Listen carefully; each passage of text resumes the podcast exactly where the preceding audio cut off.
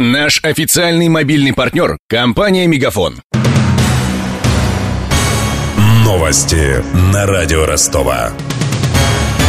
Здравствуйте, у микрофона Евгений Глебов. Арестованные в Крыму украинские военные признались, что готовили диверсии на полуострове. Это следует из видеозаписи допроса одного из задержанных. Ее обнародовала ФСБ. Об аресте в Севастополе трех диверсантов стало известно 10 ноября. При обыске у них были обнаружены карты с обозначением военных, транспортных и промышленных объектов Крыма. В Министерстве обороны Украины заброску диверсионной группы отрицали.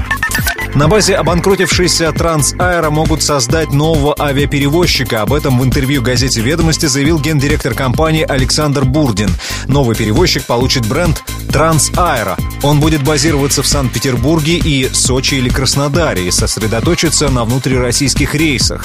По замыслу топ-менеджмента это позволит постепенно выплатить долги прежнего перевозчика. При этом Трансаэро придется заново закупать авиапарк и искать маршруты, считает заслуженный пилот Советского Союза Олег Смирнов. Создать компанию новую, используя бренд Трансаэро, вполне реально, потому что бренд Трансаэро связан с чем? За 20 лет существования этой компании в ней не произошло ни одной авиакатастрофы. Это дорогого стоит. Но проблем очень много. Техники нет, людей нет, все разобраны по другим авиакомпаниям. И линии. Самые сливки взял Аэрофлот, кое-какие линии взяли другие авиакомпании. И в такой ситуации ситуации начинать работу будет самой сложной задачей. Чтобы начать работу новой компании, придется брать новые кредиты, а погасить их она сможет очень нескоро, уверен финансовый аналитик Дмитрий Адамидов. Примеры есть, но они неудачные. Была Pan American компания, которая в 80-е годы обанкротилась, ее в 2000-е пытались восстановить, используя бренд, но ничего не получилось. А насчет самой схемы, это, конечно, нужно менеджменту трансайра, потому что у него другого просто выхода нет. Чтобы остаться на рынке и остаться в каком-то статусе более-менее приличном, с точки зрения кредиторов, теоретически это вроде вариант приемлемый, но если начинать рассматривать на практике, то авиация низкомаржинальная отрасль, и чтобы действительно погасить долги, надо еще, во-первых, вложить что-то, то есть сделать новые долги. И при самом удачном случае их можно будет обслуживать, а старые гасить лет 200 уйдет.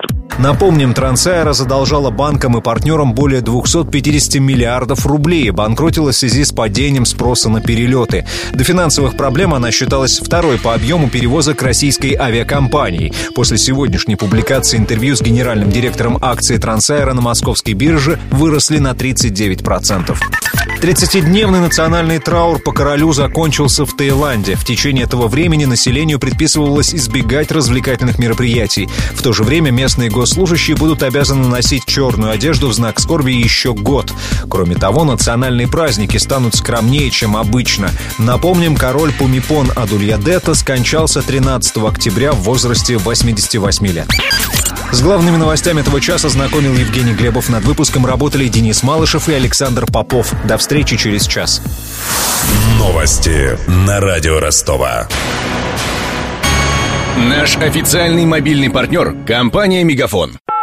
Сегодня вы не ответили на три сделки и пропустили шесть входящих клиентов. Пожалуйста, оставайтесь на связи, даже если вы покинули офис и даже если у вас нет офиса. Не упускайте свои бизнес-возможности. Подключите услугу «Виртуальная АТС» и получайте прибыль с каждым входящим. Мегафон. Бизнес по-настоящему. Подробнее на b2b.мегафон.ру